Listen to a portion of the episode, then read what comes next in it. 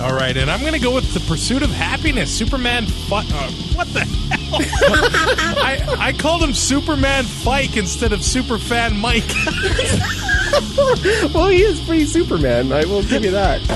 Grab some poutine and a double double. It's time for the Two and Out CFL podcast every week. John, Fraser To me, if this isn't rock bottom for the Bombers, I don't know what is. and Travis Currah. Who would win between the world's fastest cow, the CFL Rabbit, or Brandon Banks? We'll deliver news and fantasy analysis from the Canadian Football League and nonsense. Bad pizza's better than good salad, right? It's true. It, it, it really is. Just like bad wings are, are better than most anything in the world. Can't forget the nonsense. Ready, set,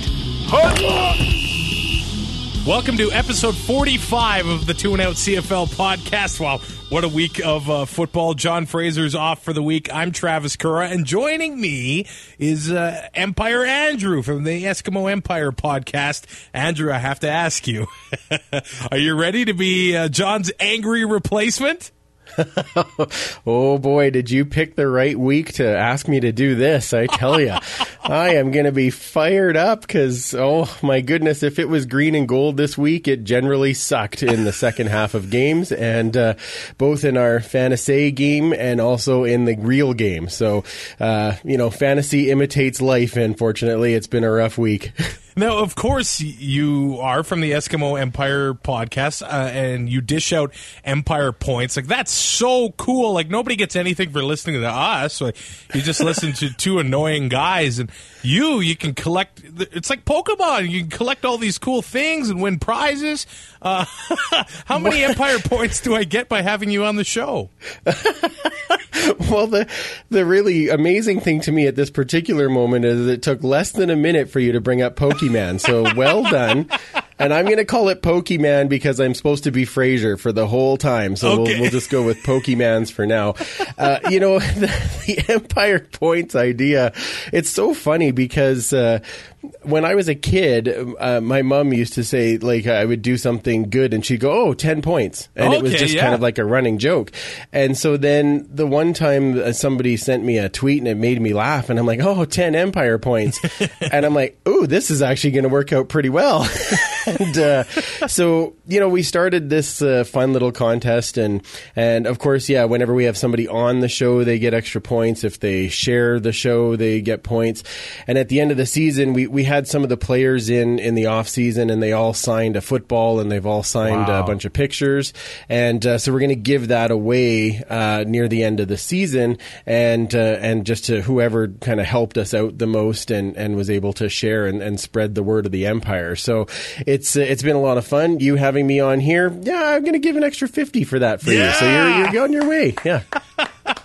That's awesome. So before we get underway, uh, just give us a little bit more history about the podcast. Uh, you started right around maybe the exact same week we did last uh, last June. How did you decide to just start making a, an Edmonton Eskimos podcast? Well, the cool thing is, is I mean, I started listening to podcasts. Oh, I want to say about seven years ago, and I was listening to a lot of the comedy ones, and, and then all of a sudden I found, oh, there's a there's a BC Lions one, and uh, so I started listening to the Lions Den, and I love Brian and Mojo, and and as I listened to it more, I thought, you know. I could probably do this on an Eskimo side. I, I, I mean, I'm I don't claim to be nearly as smart as Brian or Mojo, but uh, but you know, I think that I, I like talking about the team and I like talking to people about it. And um, so what I ended up doing, so we started right before training camp started last year in 2015. So. Talk about uh, you know lightning timing to Yeah, get into the that. year right when we're going to be uh, having that type of a season. I mean, that that's just lucky. And uh, I've met Doug a while back. We were both in a, a contest to actually host a show on on Shaw TV about the Eskimos, and Sweet. so we ended up I ended up bringing him in and, and away we went. And uh, of course the uh, by about episode seven is uh, when we finally got to introduce Uncle Tim. And uh, the show basically took off after that because I mean who doesn't want to listen to UT I mean that's uh, it's been pretty pretty fun since then. And uh, it's slowly grown and and you know it um, I, I love doing it every week. It's uh, as you know, it, it's a lot of work, but it's a work of passion and, and lots of fun. Awesome, awesome. Let's get right into the news. Uh, I guess first it is uh, getting waxed with Brazilian tie. Hey, it's Brazilian Tie back for another edition of Getting Waxed here on the 2 and Out CFL podcast. Week 5 has come and gone, and we are officially a quarter of the way through the season, and every team has at least one win, and the road teams surprisingly have dominated early on in the year. Who knows if that will continue throughout the year or if the record will return to the mean, but that being said, the certain road team had one hell of a second half this week. Hamilton Tiger Cats found themselves down 24 to 6 at the half in Edmonton on Saturday night. The Eskimos added another touchdown early in the third quarter to go up 31 6. Now, in case you didn't know already, I bought season tickets in Edmonton this year and have made it to every game so far. Saturday night was a different story. Had to work late, which was no big deal, and left Fort Saskatchewan with enough time to make it to Commonwealth before the end of the first half and even make it to west of us. But some genius decided that booking a home game during K Days was a good idea, when the only sensible way to get to both K Days and Commonwealth is the LRT. I Had to drive around for half an hour to find a parking spot where I wouldn't get towed, and then run two blocks to make it to a train to get me to the game with 11 minutes left in the third quarter showed up at the train station during the drive that ended in the John White rushing touchdown. But I digress. I texted Travis that making it for a half of football was better than nothing, and that this just might spark the comeback. And for that comment, I refuse to apologize to any Eskimo fan for what happened next. The next quarter and a half of football was something that I had never had the pleasure of witnessing live before. Four touchdowns in 16 minutes 35 seconds and a field goal to go up by six with 3.26 left from Brett Maher would put Hamilton up 37 31, and they were able to shut the door on the Eskimos offense to seal the victory. In that second half, Jeremiah Masoli set the new single game record for consecutive completions with 23, breaking a record that was held by Eskimos head coach Jason Maas, just to rub it in. Hamilton ended up with 281 offensive yards in the second half and held the Eskimos to the lone touchdown early in the third quarter. Easy to say the defense for Edmonton has to be better as they didn't have a sack in this game and didn't force a turnover, but it's a little tough when you have the roster and staff turnover that they did. Give them a break, Eskimos fans. There's really nowhere to go but up from this one. Or, you know, east, like everyone else did, but that's a different story. You can find me on Twitter at Brazilian underscore tie, or maybe I'll even be on TV Thursday night considering I'll be wearing my Chris Walby jersey. Somebody catches that on TSN, I need a screenshot. Anyways, back to Travis and John. Wait, what do you mean John took holidays in the middle of the CFL season? That's ludicrous. Wait, who filled in? Oh man, Andrew? Really? Well, I guess you can't win them all, as he would know all too well from this past week. But back to Travis and Free Policious on the Two and Out CFL podcast. In the huddle with Fraser and Currah on the Two and Out podcast.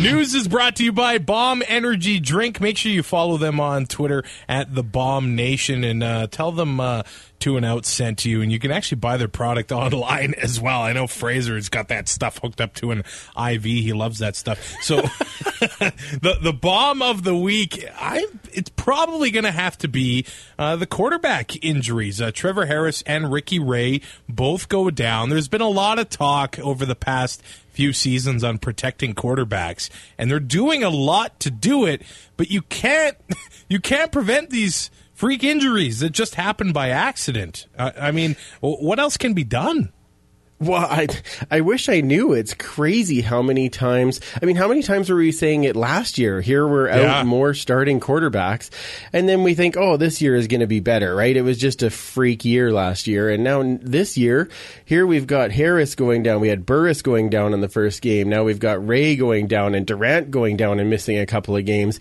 Just it's unreal and you don't know how you change it because it's so bizarre these things that are going it's not like they're done purposefully. I, I don't get it it, doesn't look like these are i think last year i don't know maybe maybe we saw more season ending stuff last year. Collaros and Durant and these ones seem to be and I, I mean a six week injury is still significant and that's what they say could be happening for Ricky Ray. Three to six weeks the sprained MCL uh, Trevor Harris uh, Farhan Lalji he had tweeted kind of probably looks like it might be the same timetable but then Henry Burris looks like he's about ready to return as well. So that kind of works out for Ottawa. If they could just rotate injuries, there will be no quarterback controversy there. That's a great way to get around it, isn't it? I mean, well, who's going to, well, you know, oh, Henry's getting better. Well, what do we do? Oh, well, Harris got hurt. Well, we're perfect. then we can just put, on the other hand, what does that investment look like now in Ottawa? I mean, a brilliant move. I think a lot of the time at the, when the signing happened, a lot of us are going, oh, Harris is just going to take over and that's kind of, you know, it's going to cause a bunch of quarterback kerfuffle. Here now we see, I mean, it's, it's brilliant. They're trading off and making that team still be um, amazing. I mean, Well, that's and, and pretty, at pretty the, good. At the same time, Toronto trades Mitchell Gale to Saskatchewan. He looked pretty good against Ottawa. Now we Oh, don't yeah. know how uh, Kilgore is going to do uh, for Toronto now that Ray goes down. Now, in the past, it, it seems like Ricky Ray, i i his career in Toronto has been riddled with injuries. I mean, even the Grey Cup year, he he was hurt there, and uh, in 2014, he, he played most of the season there, but they sucked that year. So I, I, I don't know what's going on here, but the last couple times he got hurt, there was Trevor Harris there last year, and then uh, the year before that, or a couple of years before that, it was uh, Zach Collaros. So they've been pretty lucky when it comes to backup quarterbacks. I don't know if Kilgore can do the same same thing. And uh, watching the game Monday night, it was very interesting to see the stats as far as uh, uh, the franchise passing leaders in Toronto. Ricky Ray is already second in touchdown passes. Did you find that surprising as I did? Uh, yeah, because you'd think he hasn't really been there for that Yeah. long, and yet here he is racking it up. Now, I guess in if being an Eskimo fan and watching him for so many years, I really shouldn't be that surprised.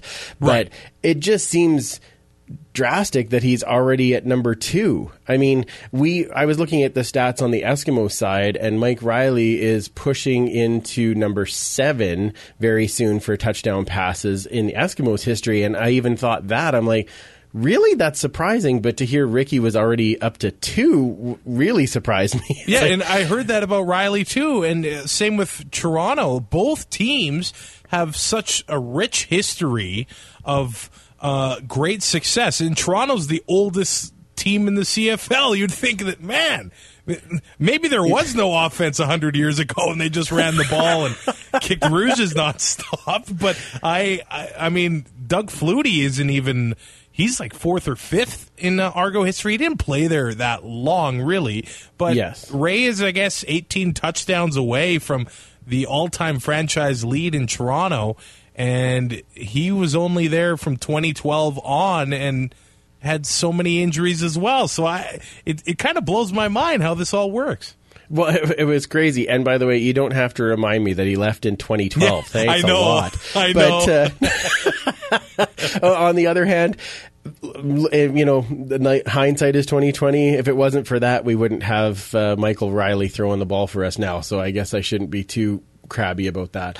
But uh, but it, it is amazing to me in a matter of four years, four injury laden years, that he's pushing for number two. When you, you're talking about guys like you said, uh, Matt um, Matt Dunnigan would even be Yeah. in there. He would played in Toronto. Uh, Doug Flutie. You'd think that those guys would be way higher on that list, and uh, it's it's amazing to me. But I mean, Ricky has always been the quiet guy that performs so well, and this is just showing that again. He's the quiet guy that we're all like, really? He's already there, but he's just an amazing player. I think it just shows that there isn't really a, a big window of time for success for players in the league. The longevity really isn't a thing in football, and it, especially in the CFL, there's so much turnover, and I think more now than there was years ago. But man, he's there for.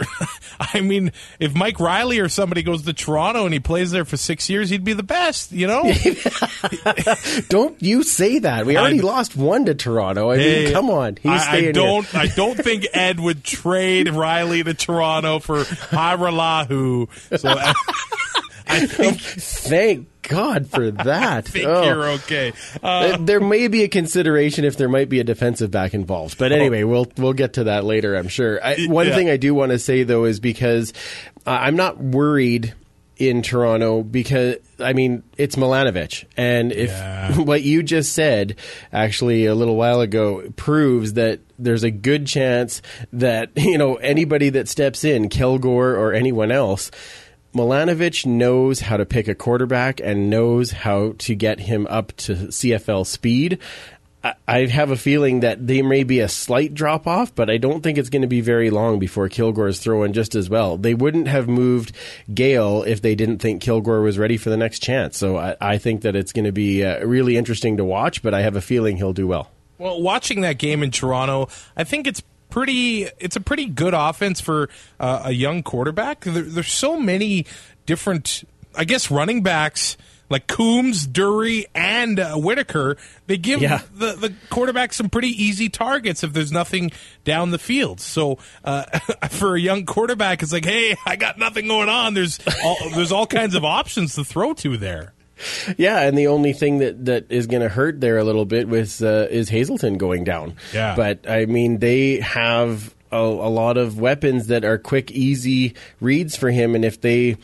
You know, make that offense a little bit easier. Uh, I mean, again, we were going to talk about it, but look what Hamilton did. The short passes. Yeah. Next thing you know, uh, high percentage passes, and you got guys that can run the ball. This this can happen in Toronto. So I, I think it'll be very interesting to watch. But I gotta say that I mean, if they pull out another quarterback, that would be ridiculous. Like Milanovich is going to have a quarterback on every team very soon. He developed the whole league. we'll just call him quarterback Milanovich forever because Yeah. he just sets it all up. As far as other injuries around the league, it looks like Durant is questionable this week. He's he's he's practicing a little bit. We'll, we'll see if he does play against Montreal. I'd say that's a pretty good uh, time that they can sit him. yeah, pretty safe to say that the, you know why put him in if you don't have to on that one. yeah, probably. I think it's okay to rest him again. Uh, Burris may be ready to return. Nick Moore is done for the year. Uh, he tore his ACL after a celebration. Uh, now, apparently, apparently, I heard that he was playing with a bummed knee and uh, like he had tweaked it either in training camp or in the first game or something, and that uh, that celebration was kind of like the the final straw. Like it was inevitable; it was going to happen, but it it. It, it doesn't make it any less goofy. I mean, I, I don't know how else to describe it. He's, he's done for the year. Uh, Geraldo Boldewijn, uh, what is the Flying Dutchman? Is, is that what they call him? Uh, I believe so, but Yeah. I know one thing for sure. Brian's really upset from BC Lions that you took him in the fantasy league before he had a chance. He Well, as, as soon go. as soon as Moore went down uh, in the CFL podcast fantasy league, I went and picked him up. Nice and pick. He basically sent me a DM five minutes later. You bastard! trade him to me. Trade him to me. And I, I kind of want to hold on to see what he does and maybe string Brian along a little bit there. And kinda, you, you might get good value for that. Yeah, I know. Not I'm that your team needs any help, you jerk. Yeah. anyway, Yeah, we are five and zero. We're getting pretty lucky, though. We'll talk about that soon. Uh, Lamar Durant for the Calgary Stampeders, maybe returning this week. He had an ankle injury, and as far there's no injuries in this one, but Matt Nichols looks like he's going to start against Edmonton at quarterback for the Bombers instead of Drew Willy. How do you like your chances uh, this week? Now, a few weeks ago, I thought that this game for Winnipeg would kind of be a trap game for Edmonton. I, I don't know if I feel that way anymore. They're, they they got banged up against Calgary pretty bad, and uh, Edmonton has to be mad, right? they do. Uh, or, or let me rephrase: they better be. Yeah. but uh, but in my mind, what a brilliant move by O'Shea. You watch the game last week against Hamilton. You put the guy in that can throw the long ball. It's a brilliant move. I I, I think that. Willy has had such a problem with throwing anything over seven yards. He has, that yeah. where but if the Edmonton defense has shown that if you can throw anywhere from 8 to 15 yards you win the game. So I personally think it's a brilliant move. I actually think Edmonton is in dire straits on this one. I, I, don't think that this is going to be anywhere near an easy win, and I don't care if you call re- revenge or whatever you want to say if they're mad. But I think I still think it's actually a trap game because they could go in thinking, "Oh, well, we're really upset about this last one, and we've got to prove we're good." And Nichols can just come out and go, "Great, 10 yards, 10 yards, 10 yards, win. yeah. So this is, uh, if you've listened to, uh, when you listen to my show this week, um, for the first time, I didn't pick the Eskimos to win this week. I wow. picked the Bombers to win, and I specifically did that based on this move because I just, unless we can score 60 points, that defense can't seem to stop a darn thing. And uh, I, I think Nichols coming in it's the perfect move to be to be you know getting those little yards over over over over and away they go. So i i don't know. I, I think this is going to be an incredibly close game and and I, I, my faith is wavering a bit just because of how bad that defense is. Well i don't think that nichols is better than drew willy. I i don't know if it's a wash. I i, I it, it, was it was funny because uh, they they put nichols in and then the first drive is a touchdown and then the next drive was the exact same stuff when Willy was in. I, that's true. That's I mean, true. It, it, it, the first drive, everyone's like, "Oh my God, we're saved! Winnipeg has their guy." And then the next drive, what he gets sacked twice, and then it's it's a two and out. So uh, I I think there's a lot of expectations on Matt Nichols here, and maybe there's less pressure because they're they're in Edmonton, and maybe he wants to get revenge on Edmonton for uh, kicking him to the curb as well. So yeah, absolutely, and I, and I can see where that's happening. I, I, I do have to say, I mean, I, I like Matty Ice. I think he's a great dude. Um, now, would I have him here and not Franklin, you're not on your life, and uh, that's probably why. I, I, I mean, he can be upset about that, but let's look at the facts, Maddie. I mean, come on, yeah. this is James Franklin. yeah. uh, you're talking to you know a rather large fan of that guy, so I would uh, I would think that um, he has a, he has something to prove, sure, but I also think that it I, I don't know. I, I just think that he could be a spark on that team. And I know that, yeah, you, you look and it looks like the same thing, but now that they have a whole week and, and they got a couple extra days than the Eskimos did to prepare for this game. I personally think, I, I think it's brilliant. You name him the starter early, you give him all that time, and then uh, you, you find a way to, to pick apart the defense that is uh, got a lot of Swiss cheese in it at this moment.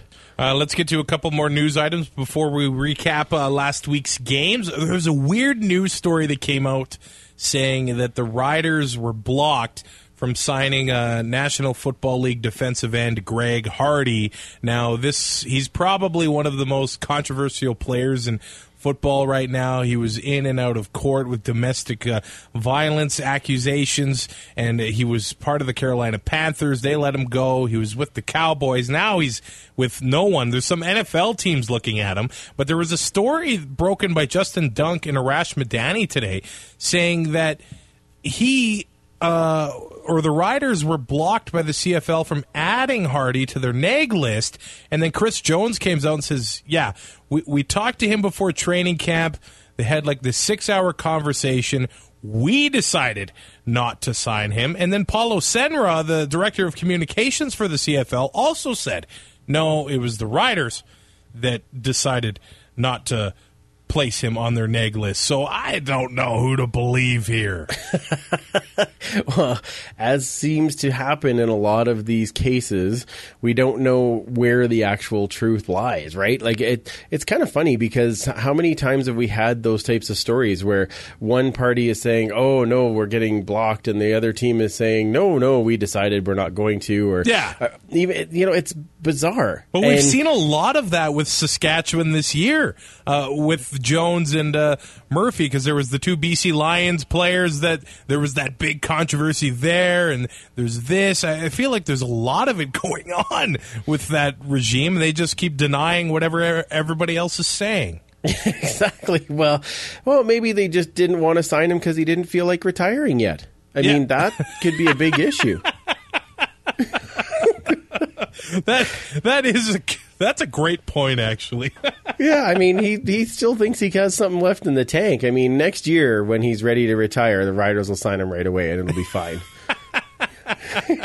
you know what? I could see him signing with Montreal just because, you know, the, he Because can join Montreal that gets an NFL guy every year and then doesn't do anything with him. yeah, uh, he Yeah. would totally fit in in uh, Montreal. Uh, Oh, I'm sure they have cap space, right? yeah, yeah, they, Yeah. they have tons of that. Absolutely. Yeah. once they fire Jim Popp. Uh, just under 950,000 Canadians watched the Riders and Red Blacks last week. Now, these are typically post Labor Day ratings where you start to see the games getting a million viewers.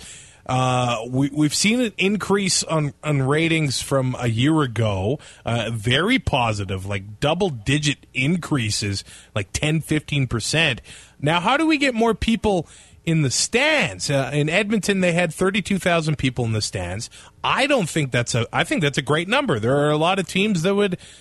Some can't even fit that many in the stands, so they would love to have that. Are Are you a little bit miffed about what's going on in Edmonton? Do you want to see that number get up to 35k?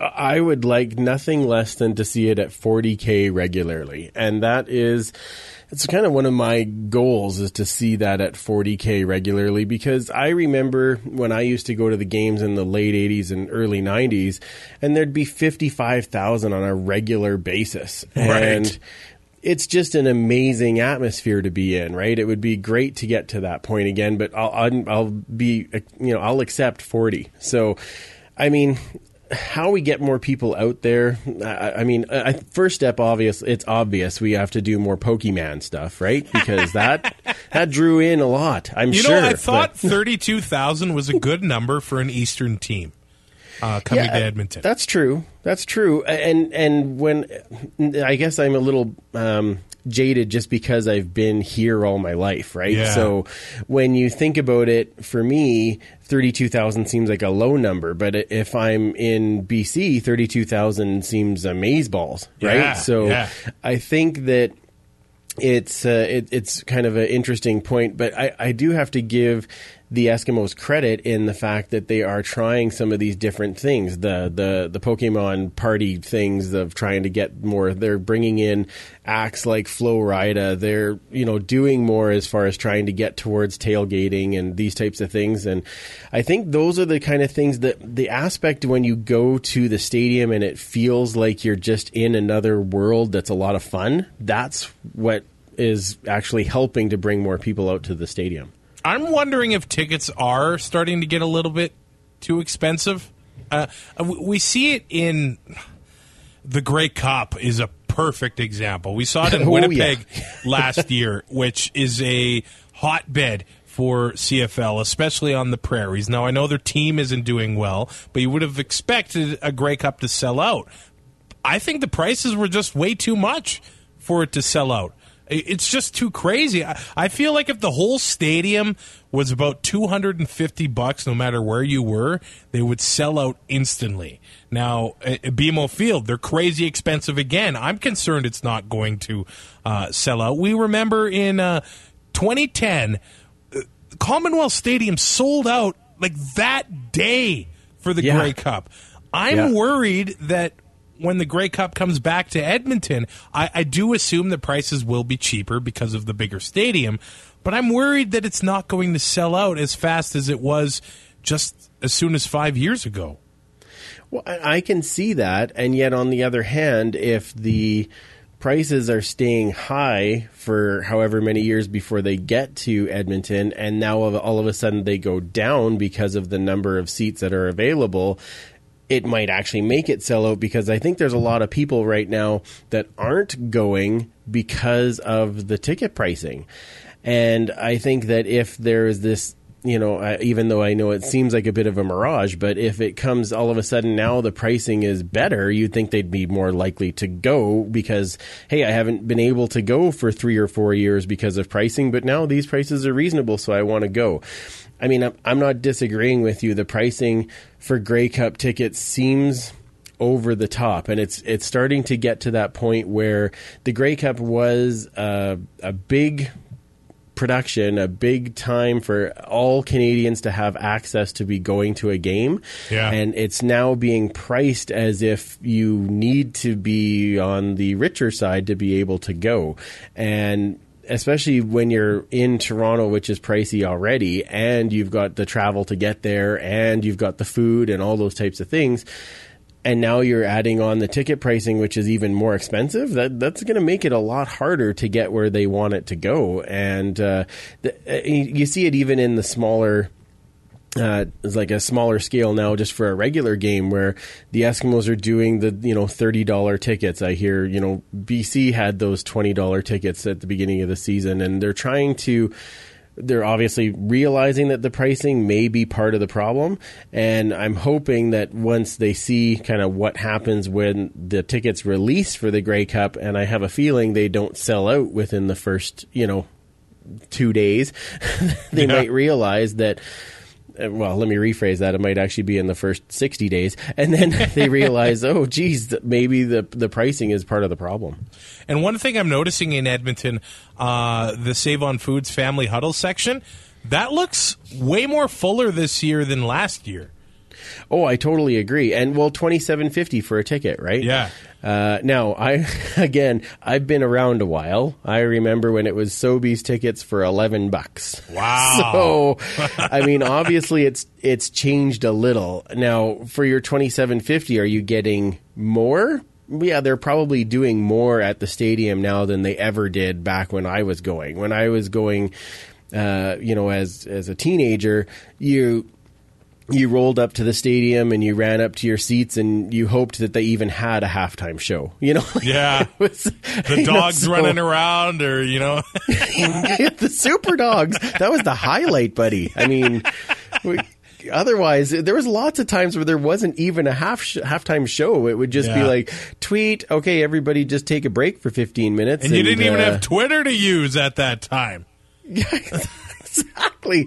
We had no Westivus. We had no Twitter. What the heck did we do? What do did at we halftime? do? What did we do? Oh, I have no idea. I can't even. I can't even recall. I think I might have just taken a little nap so I'd be ready for the next half. well, it was a it was a good time to go down and get popcorn. yeah, that that's true. Now, uh, getting more people in the stands. Now, this is a question I have for you. I said to you before the show that. Uh, as a neutral observer uh, in Edmonton, I've already gotten my money's worth as a uh, season ticket holder. This has been some of the most entertaining, and I know an Eskimo fan would say, "No, this is the most stressful football I have Yes. watched." But I am so damn entertained every game I've went to this year. Does that get people more in the stands than boring like 17 to 3 wins or does it have to be a combination? Uh, I think it has to be a combination, but I because I think there's on one hand, yeah, I totally agree. Super exciting, right? Back Yeah. and forth, high scoring, um, entertainment value, right? Um, now, a little bit different if we're sitting here and we're you know four and zero and not two and two, Yeah. uh, especially well, heck, even three and one where we should have been if uh, we decided to play more than thirty five minutes, but. I can see where the excitement is.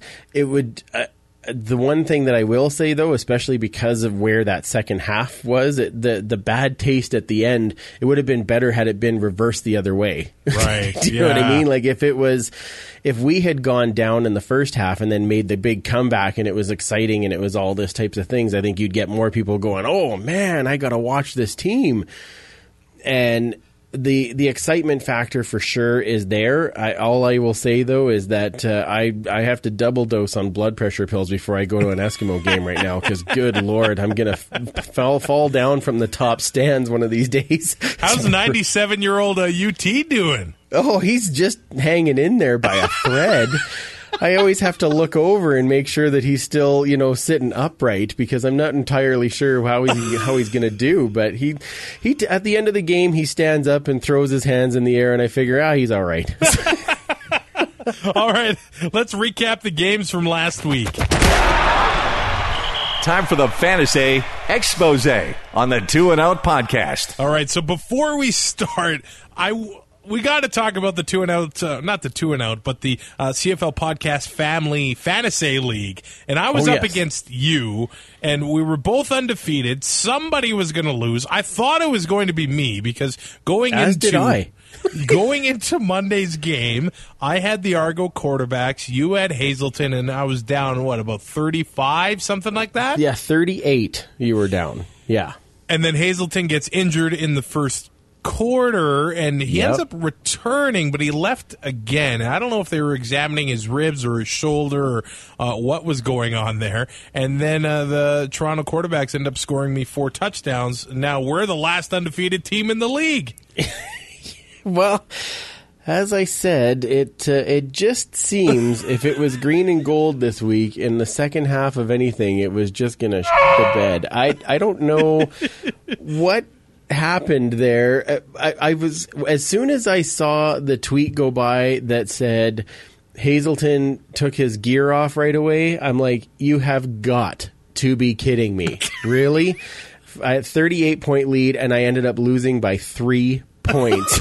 like, it's, it's like twice in a week. Just kick a guy while he's down. Oh my goodness, that was brutal. i almost mean, felt bad i was like here have this win you know but I, I couldn't Nice. No, yeah, on Sunday, Travis is like, "Oh, he'll be ticked off about the game, but at least he'll win fantasy." Yeah. Nope, nope, no, not that either. Nope, not allowed. All right, let's let's move to the real games. Uh, Calgary and Winnipeg start things off. Calgary wins thirty three to eighteen. I thought it was going to be here a trap game for Calgary, to be honest, but I know they're awesome coming off the bye. So uh, Absolutely, I, yeah. they've now won 14 in a row after the bye, which is an incredible streak. I don't know how much longer that can uh, continue, but obviously Hufnagel in the past had them prepared. Dickenson had them prepared, but Hufnagel has the roster prepared because there was all kinds of issues and injuries on, especially on the defensive line. So I thought that this week, hey perfect chance to get Andrew Harris going, get him rolling, uh, get him involved early. No, I, I, I don't know where Calgary gets all these players nonstop. Well, you know, one of the best things that they do, and this is a credit to Dave Dickenson, who has obviously continued on with this offense. They spread the ball so well and they maintain those drives, right? And you look at that Calgary D, um, when the, the D line is in there, yeah, they they have a few injuries here and there, but the players just step up. And Yeah. it, it's amazing to me well, I guess it shouldn't be amazing. They keep doing it year to year, but the the guys just come in and it's really almost like no drop off. Now, granted, Winnipeg's play calling in that first half that was a little off in my mind, but but um, but I I it they really put the pressure on, and uh, I think what they did show, and uh, the same thing like the the Eskimos. I think that's been their most successful game was against Winnipeg and that that offensive line as well. And I just think they they can't seem to give time to be able to get Andrew Harris the ball and get him included in the game. And then of course when they're not totally picking him, it doesn't uh, make it any easier. But yeah, Calgary's got some great rotation of just guys coming in that can just step up and run over guys. Well, it's just crazy. Bo Levi throws for 310 yards, and they don't have a 100 yard receiver. Uh, their, Yeah. lead, their leading receiver, Anthony Parker, had seven catches for 81 yards, and Markway basically the same stats, seven catches for 80 yards. So I, they, they get they spread the ball around. You you don't know what they're doing. They mix it up so well. As for Winnipeg, Andrew Harris is on pace for his worst season. He it's incredible to see how much they're really giving him the ball. They are giving him the ball a lot.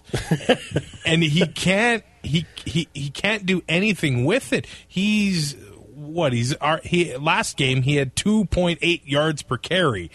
That's not going to get it done. That, that's not Andrew Harris that we know either, No. right? I, I I had said that the week before. Usually Andrew Harris is an Eskimo killer, and yet really didn't have that big of a game. And this week, really even less of a game, which is surprising. You'd think that he would be jumping on. Uh, now, do you think it's just blocking that's causing the issue there, or do you think that he has actually lost a step? I think it's the blocking, and I think it's vanilla play calling. It- Oh, absolutely.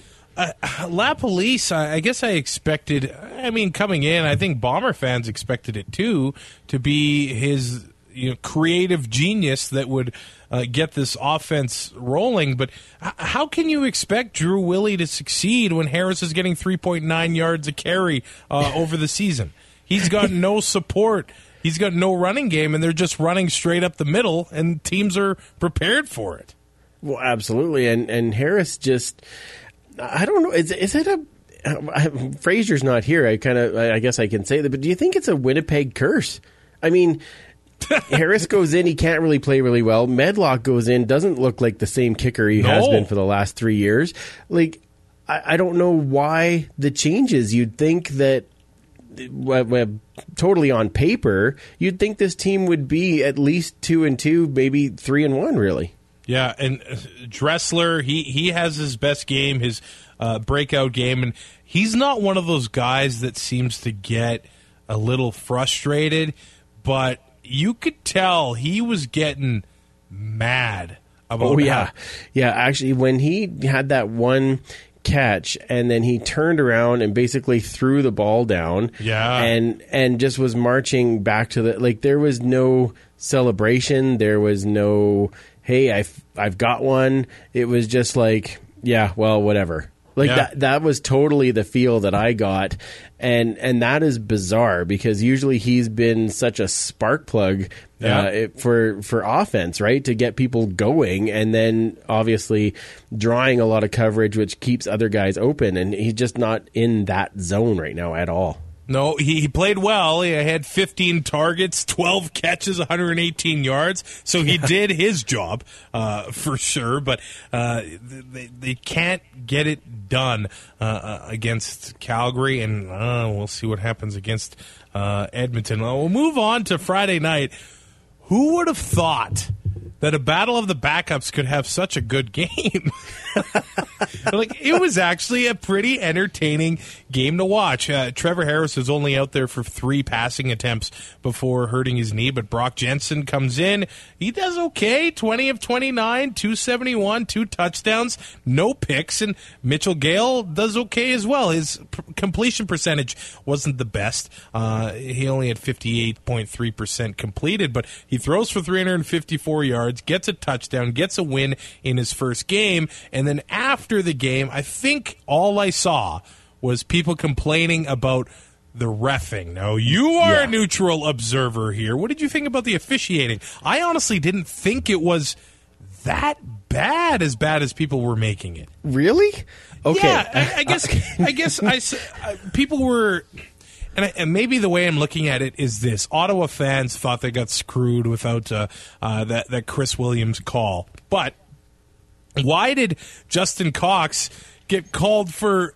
Uh, unsportsmanlike conduct when he just signaled a uh, incomplete, Incomplete pass. pass. and Yeah, then no- uh, the Zach Evans uh, roughing the passer. uh, I, I guess I thought roughing the passer was any contact with the quarterback's head, and Yep. he contacted the quarterback's head, so he, he he didn't get a penalty. And this was challenged, and this was reviewed for minutes at a time. But I, I, I thought it wasn't horrible. I didn't. I guess what I'm saying is I didn't think the refing decided the game in any way. Okay, well, I I had do to pause think- for a minute to think about that because my brain needed to catch up to what you just said. Do, do you know what I mean? I, I don't think it was what decided the game. It it was. I mean, I I think it played a big role. I don't think it decided the game, but I think it played a big role. Now, uh, as a neutral observer, like you said, I watched a majority of it, and it, the worst part for me was that there was there was just no consistency, and it was for both teams. Both Right. teams had crappy calls against them, and both teams had calls that should have gone against them that didn't happen. And I think the the crazy part of it all and you actually uh, referred to it already, the two separate plays that were roughing the passer that were both reviewed that looked eerily identical. Yeah. and one gets called and the other one doesn't. And it just doesn't make any sense whatsoever. And then the defensive pass interference at the end of the game, the flag on Kane probably Yeah, never should have been thrown, but then gets challenged and it's and they say it is, which is crazy. And then on the next set of downs, that was definitely a pass interference on Chris Williams and no call. And I just and I've talked to a bunch of Rider fans about it, saying like. Really, like those, the inconsistency both ways was ridiculous, and and they agreed that I it was just the part of the officiating that was so frustrating and i think it like i said i think it played a role in the game because honestly the players didn't know what they could and couldn't do because the calls were so blatantly inconsistent. It was bizarre. And i think that there so it, it plays a role in the fact that there it was involved the whole time. Uh, did it decide the game? No. But did it actually affect the game in a pretty major way? I think so as a fan, and I couldn't believe how some of those calls went both ways. That that throat slash supposedly one wa- Yeah. was absolute ridiculous. Like that, that's just downright stupid. Well, I There's do no think- way it should have been called. I do think Roosevelt embellished it. It looked like a soccer dive, and then it ended Just up a touch. It, Yeah. And then it ended up getting uh, a flag. But I mean, Ottawa has two kicks blocked. Th- that's why they didn't win the game. When when the other team they were blocked- so close. I know mean, they only lost by one. It was thirty to twenty nine Saskatchewan, and I mean, if you get two kicks blocked, you usually don't win. Yeah. Uh, well, I, I agree that the I mean turnovers obviously play. Like I said, there's a lot of things that played into the game, but in the fourth quarter alone, how many calls were made that were wrong? Right. A- And, that's why people are so upset, right? I- I- because I, think as a group of fans, and I'm talking fans from every team, not just Saskatchewan and Ottawa, I'm talking every team across the league. As a group of fans, we just want it to be better. We just want it to be consistent. We just want it to be, it doesn't matter what team is playing, that the call is what you believe the call should be. And it, it should be more often than not the exception to the rule where everyone goes, well, I don't really know about that one, instead of every call that's made seems wrong. Would you agree that the refing's better than last year? Because I think it's a mile miles better. That the refing is better this year? Yeah. No. You, you think Actually, it depends on the crew. I will say that. It depends on the crew uh, because I think actu- last year was much more frustrating to watch. Way more frustrating. and to this point this year, especially with some of the calls that have been going through the command center and then coming back as still being DPI or OPI or whatever. I, I mean, uh, does anybody honestly know what defensive pass interference is anymore?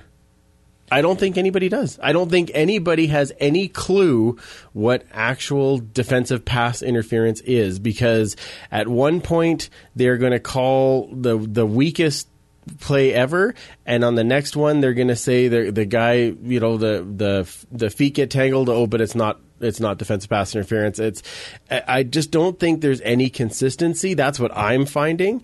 Now, as far as overall calls. Uh, yeah, see, I looked at a stat today that kind of blew my mind, and one of them was that the challenges have gone way up, which we expected was going to happen, right? Yeah. 1.72, I think, was the number per game.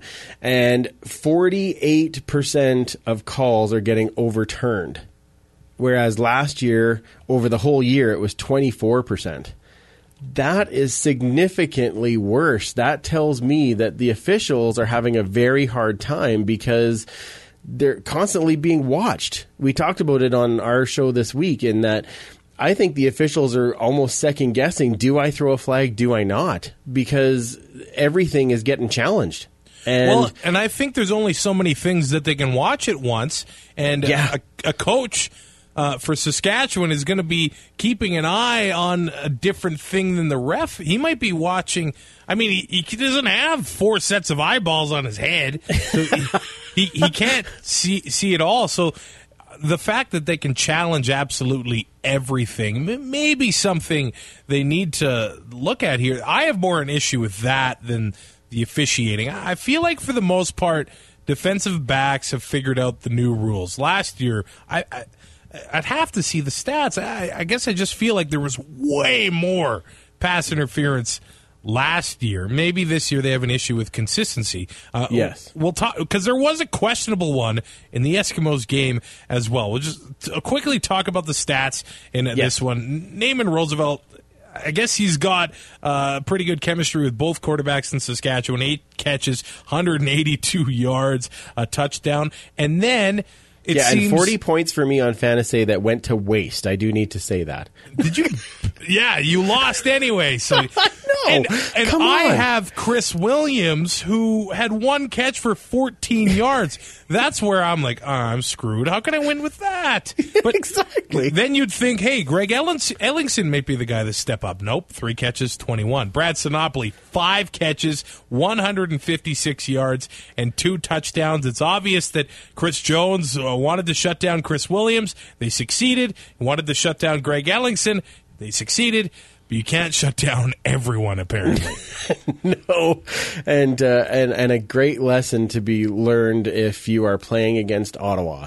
You try to cover one guy, it'll go to the other. You try to cover him, it'll go to a third. If you try try to cover the third, so Ernest Jackson is up next week, right? Everybody's got him in fantasy because he's gonna be he's gonna run over the field, right? yeah, there goes the rotation. And uh, you're calling it Ernest Jackson. That's right. I'm calling it right now.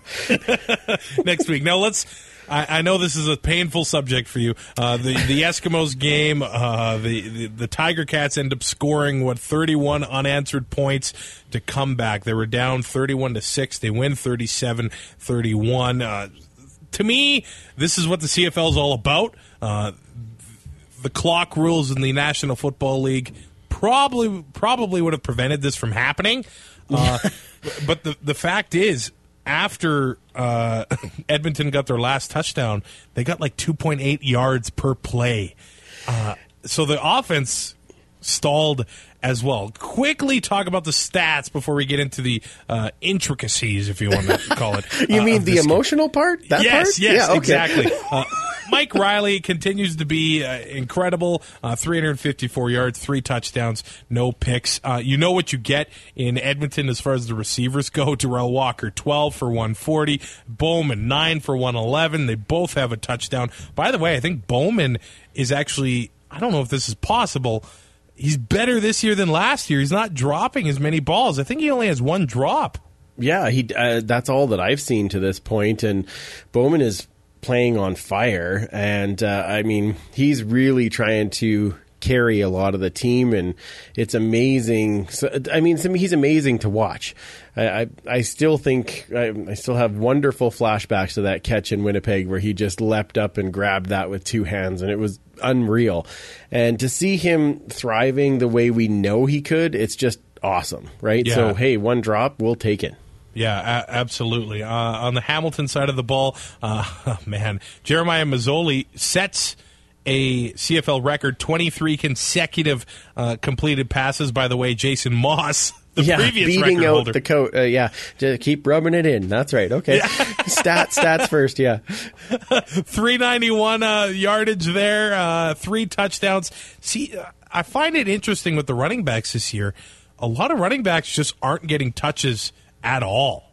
Uh, eight carries for Gable, eight catches for White, but both of these offenses obviously getting it done in this one. Uh, Luke Cat- Tasker, 11 catches, 146. Andy Fantuz, two touchdowns, six catches, 80 yards. It kind of seems like a resurgence for him, and this one is interesting to me.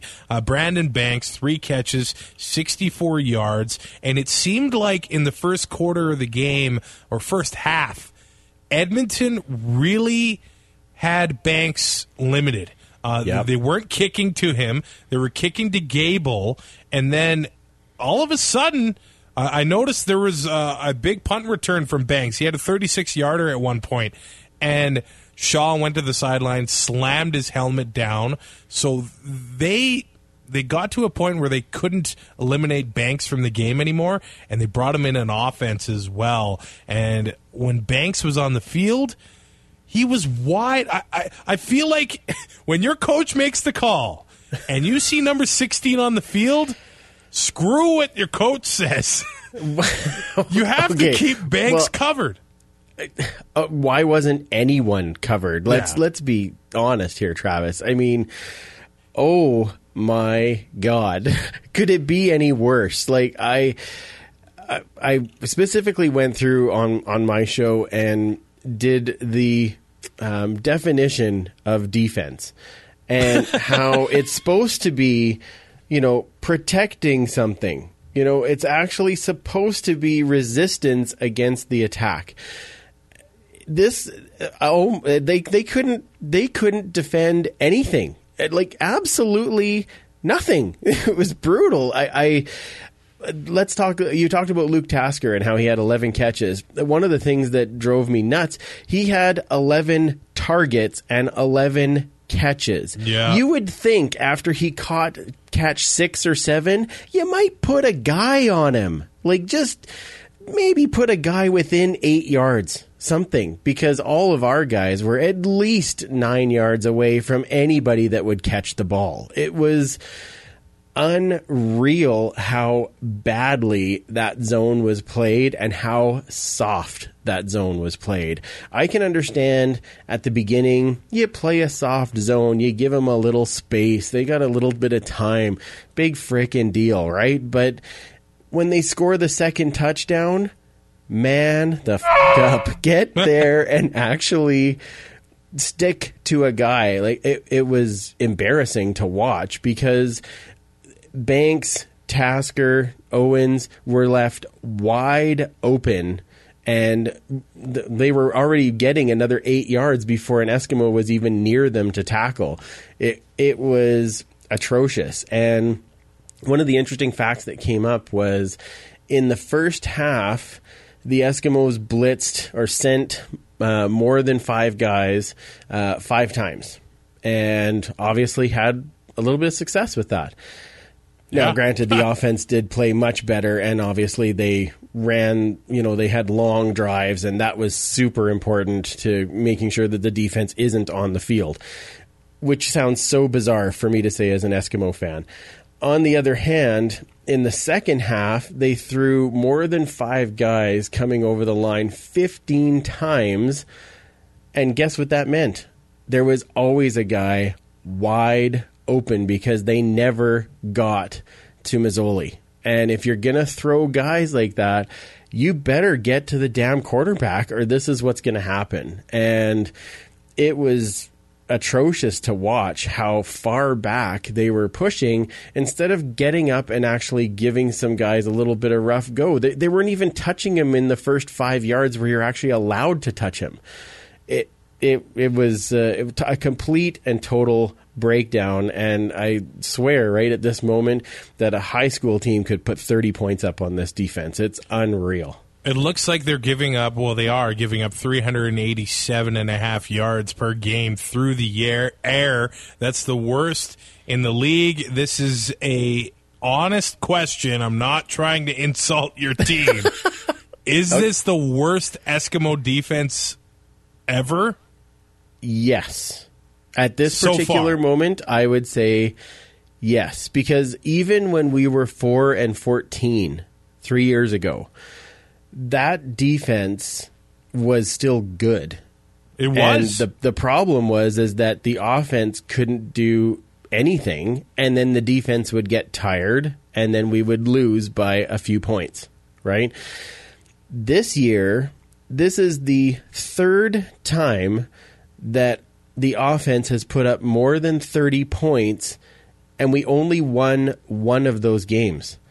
To me, that is downright ridiculous. It is uh, it's an abomination and i don't care if you have a new coach and a new new players and there's a bunch of stuff you've got to figure out i understand that there's going to be some bumps and bruises but come on guys really Your offense puts 30 points up and you can't win a game? That's ridiculous. That that's so far from the Eskimo way that it was that was our bragging point even last year, right? We had one of the best defenses in the league.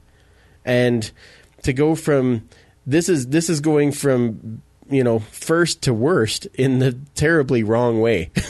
and Now, uh, from I think we where- just we had better we had more expect, expectations for them. From where you're watching, is the defensive line getting it done? No, no, they're not getting pressure. One of the things that uh, I noticed um, with that front four, because I think the front four is very talented. They are, yeah. I think one of the things that's happening though is that they're being limited by scheme. They're doing nothing but bull rush. There's not a guy coming around and coming up the middle. The one time they did that was in Winnipeg and Odell got a sack. And since then, it's like just rush up the field, rush up the field, rush. Well, when do you pull a stunt?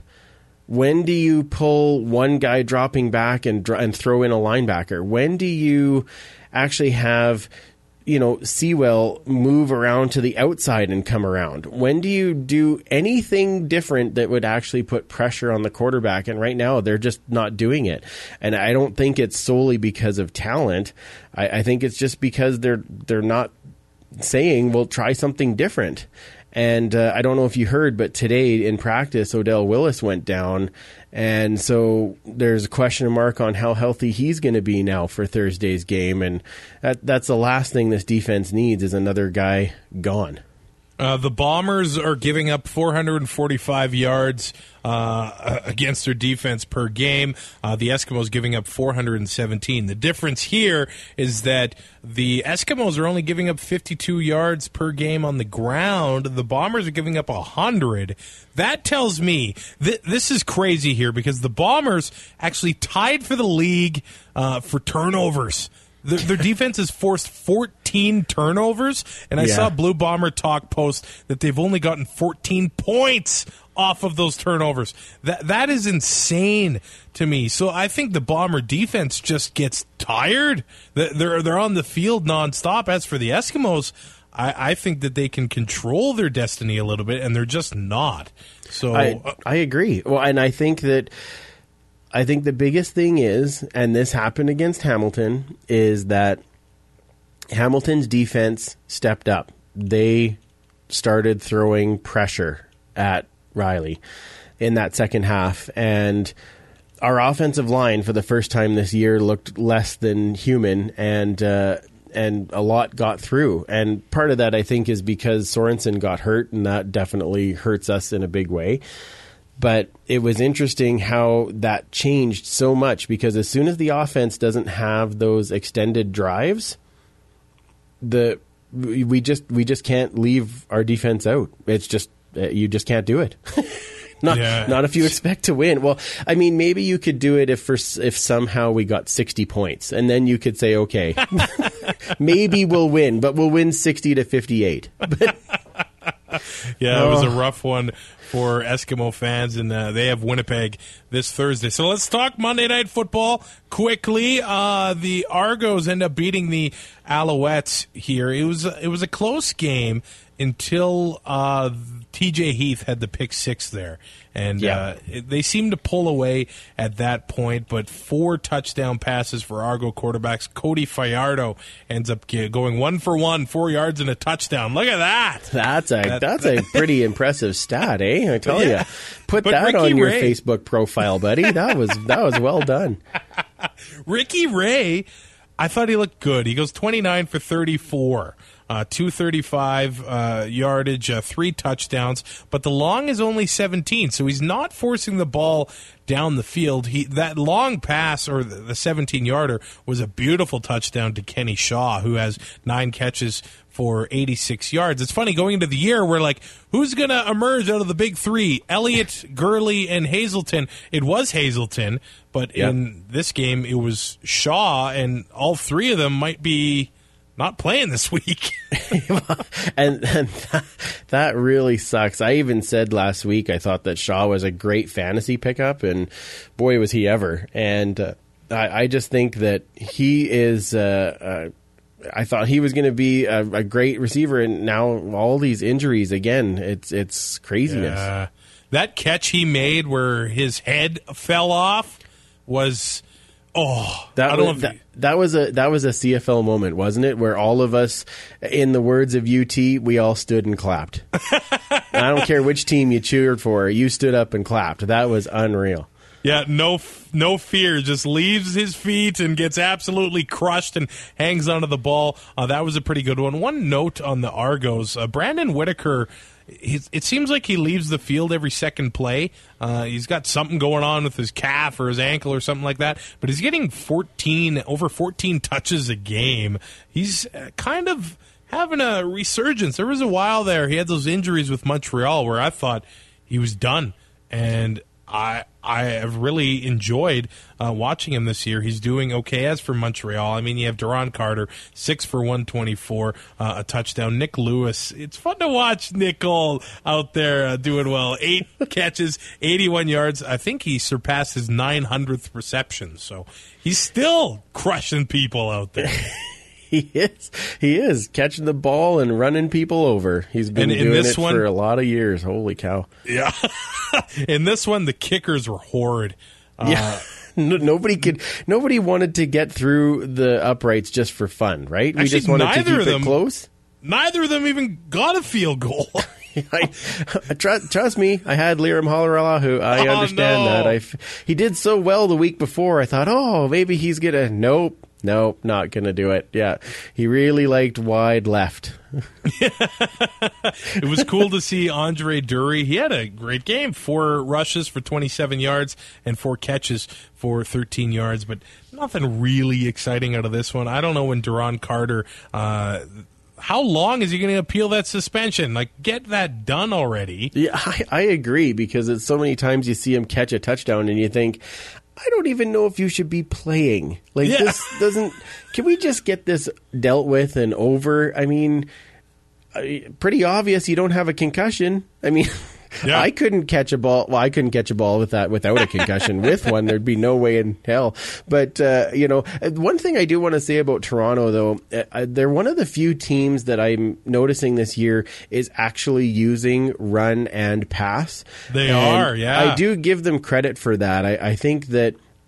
Uh, out of all of most of the teams this year, you, like you said before, we're not seeing a lot of running, and it, I think it takes a bit away from the game. One of the things that, and we were talking about officiating earlier, do you think that part of that might be because they're just throwing it up and looking for that DPI call? And last early last year, I said, why don't teams just do that? Yeah, I yeah, mean, just start throwing it up, and this is what's going on. It, yeah, and this year the top uh, rushing teams, I think you can guess it's going to be Ottawa, BC, yep. Calgary, and uh, Toronto, and then there's a steep drop off uh, after that. I mean, Saskatchewan, their running rushing game's non-existent. Yeah. Uh, but but it's been a change for Ottawa. They bring in Grigsby. They're giving him the ball a lot. They were giving Travon Van the ball uh, a lot, and they've never really had a rushing game. And maybe that's what's helping them out this year uh, with their passing game because they, ever since the franchise was back, they haven't. They had Chevon Walker who'd get like half a yard of carry and just. he was brutal with the ball. So it, it seems like rushing is uh, the CFL's always been called a passing league, but rushing more than ever is almost a lost art. Yeah, absolutely. And we have great, talented running backs, and well, I know that was always exciting for me when they can tear off a big run. Yeah. And I think the I think that balance needs to come back and and I know you know we're we're talking about a bunch of these teams that weren't doing so well and and part of that is is that they're not really giving the defenses a lot of things to look at. The defense is like oh they're going to throw. Let's just pin our ears back and go. There's no honesty on you know keeping that defense honest. So I'd, I'd love to see more running from everyone as for uh, DraftKings this week, I am uh, I started writing a weekly piece for the gruelingtruth.net, so uh, check that out. A couple uh, names I like this week. I'm actually going to start Matt Nichols against the Eskimos defense.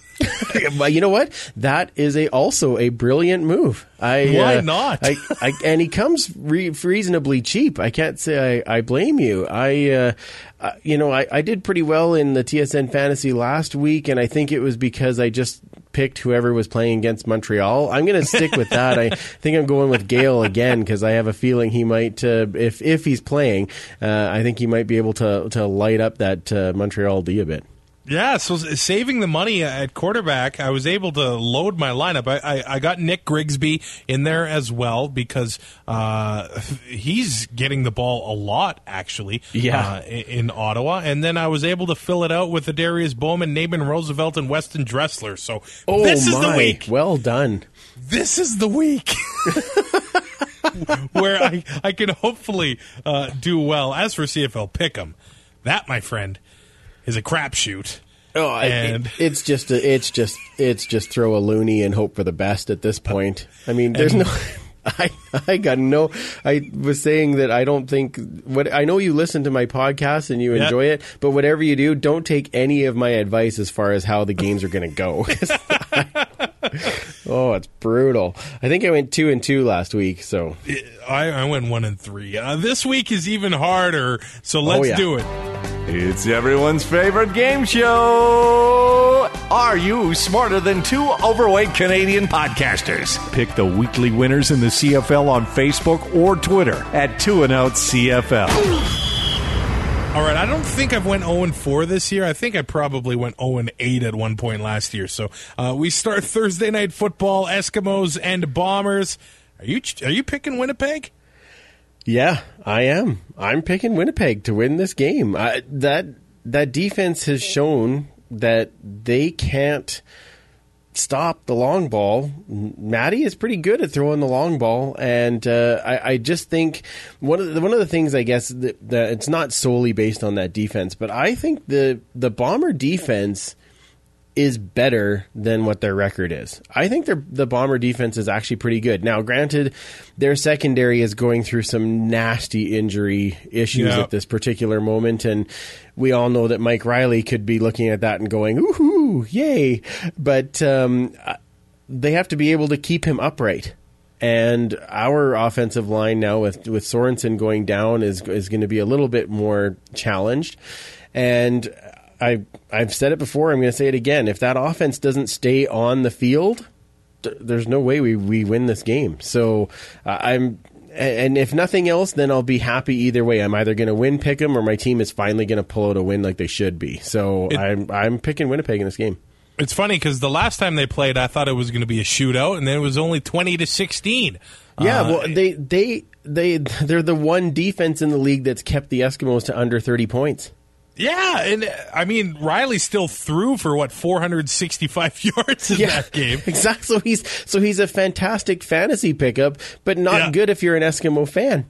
yeah. I'm uh, I'm going Eskimos in this one. I, I the Bombers uh, and too many issues. I think on the road. When's the last time they won in Commonwealth? It's been a long time, hasn't it? I think it's 2008, if I remember Yeah. correctly. I think that streak continues. Oh, do we get to pick songs? Do we get to pick songs? I guess. Uh, who do you want to play from Winnipeg? Uh, well, I, I I really liked your choice last week. I think I'm going to go with "One in a Million by the Watchmen again. All right, and I'm going to go with the Pursuit of Happiness. Superman, fi- uh, what the hell? I I called him Superman Fike instead of Superfan Mike. Well, he is pretty Superman. I will give you that. Yeah. he uh, he brought to my attention that uh, the Pursuit of Happiness is actually from Edmonton, so They we're going to sure rock are. some of that for the Eskimos.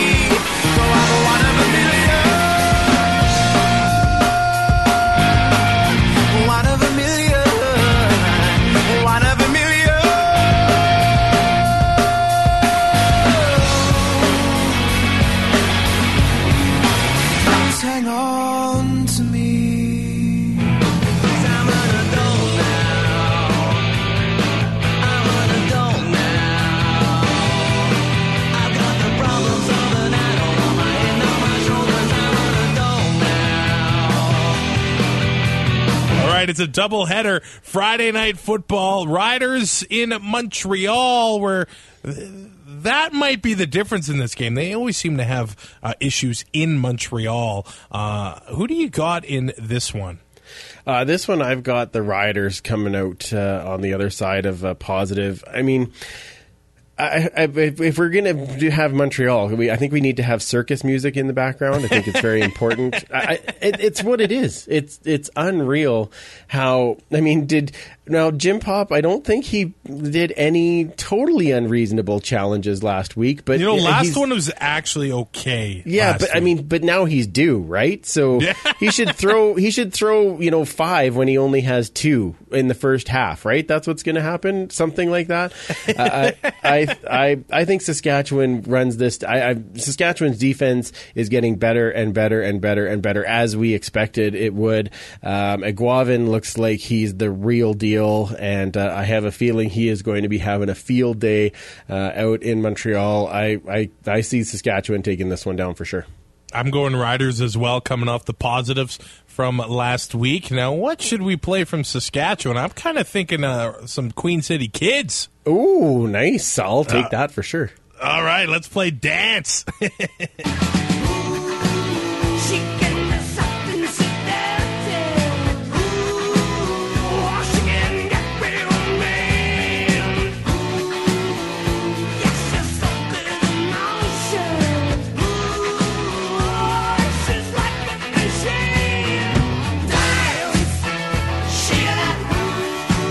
now, the second half of the doubleheader, I think this is tough. Calgary home to the BC Lions. Hardest Who do you game to pick here? all week. Yeah, I, I agree. Who do you have? Uh, I am going to pick Calgary. And I think it's going to be by a very, very slim margin. Uh, I see this one going down as uh, a little more of a defensive battle between these two, but I, I think Calgary at home, and I know that sounds funny being that home means nothing this year, Yeah. but I, I still think that Calgary's a little sore about losing that first game against BC. Uh, they are playing at home. They will. The fans will be fired up. They are playing very well right now, and obviously, Bo Levi, as we said before, is spreading the ball so well to uh, every type of receiver. I, I think I think Calgary pulls this one off. I think you're going to see a lot of Messam, and I think that you're going to have uh, a lot of uh, Marquay McDaniel once again down the field. I do think uh, that uh, Jonathan Jennings, uh, coming off of the game against Saskatchewan, I know they were on bye last week.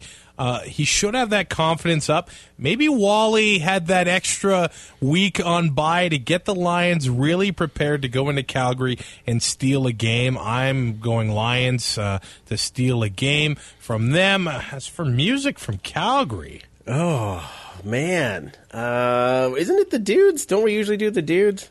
That that is we play. That is what we play. All right, uh, but let's- let's- apparently, apparently, Loverboy is also from Calgary. No way. Re- I didn't know that. Well, um, Loverboy it is then. Let's go.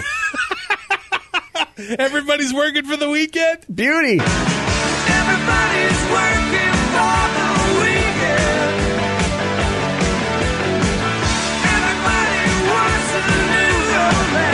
And for BC, uh, so many options this week. Let's play Bryan Adams. Baby,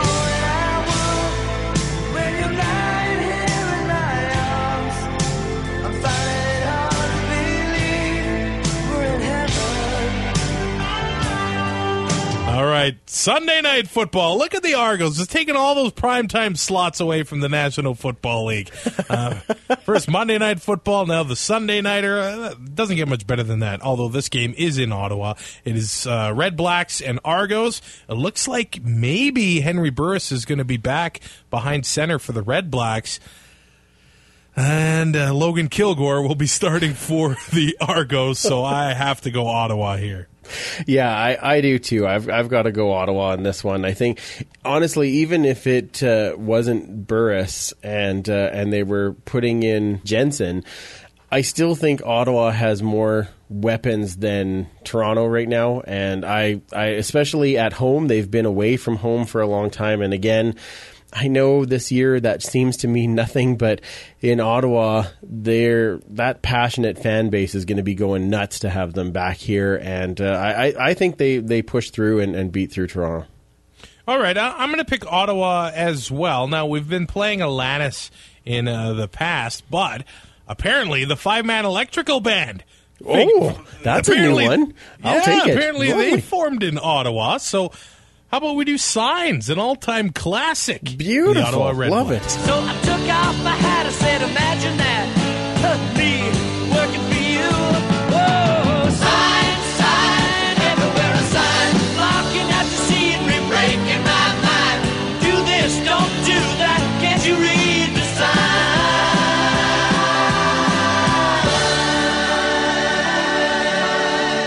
That's UT era music. I know, but he, and you know what? He'll be so fired up to have heard that. It'll be great. It's almost like uh, Black Keys for him. That'll be right up there.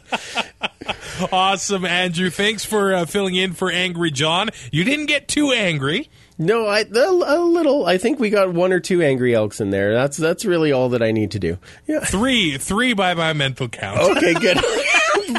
I, I might have just got uh, got ahead of myself at a certain point. Yeah, I'm, I'm sure uh, it deserved at least ten, but three is good. Yeah. Tell me where we can find the podcast and more of you.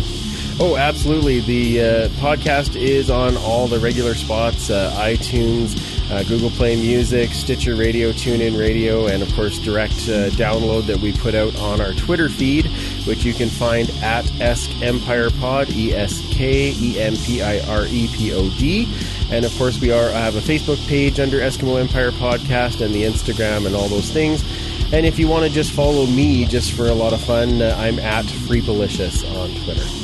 All right, that is episode 45 of the Two and Out CFL podcast. Follow, like on Facebook, uh, Twitter as well. Two and Out CFL, rate, review, subscribe on iTunes. Fraser will be back next week, and we'll talk to you then.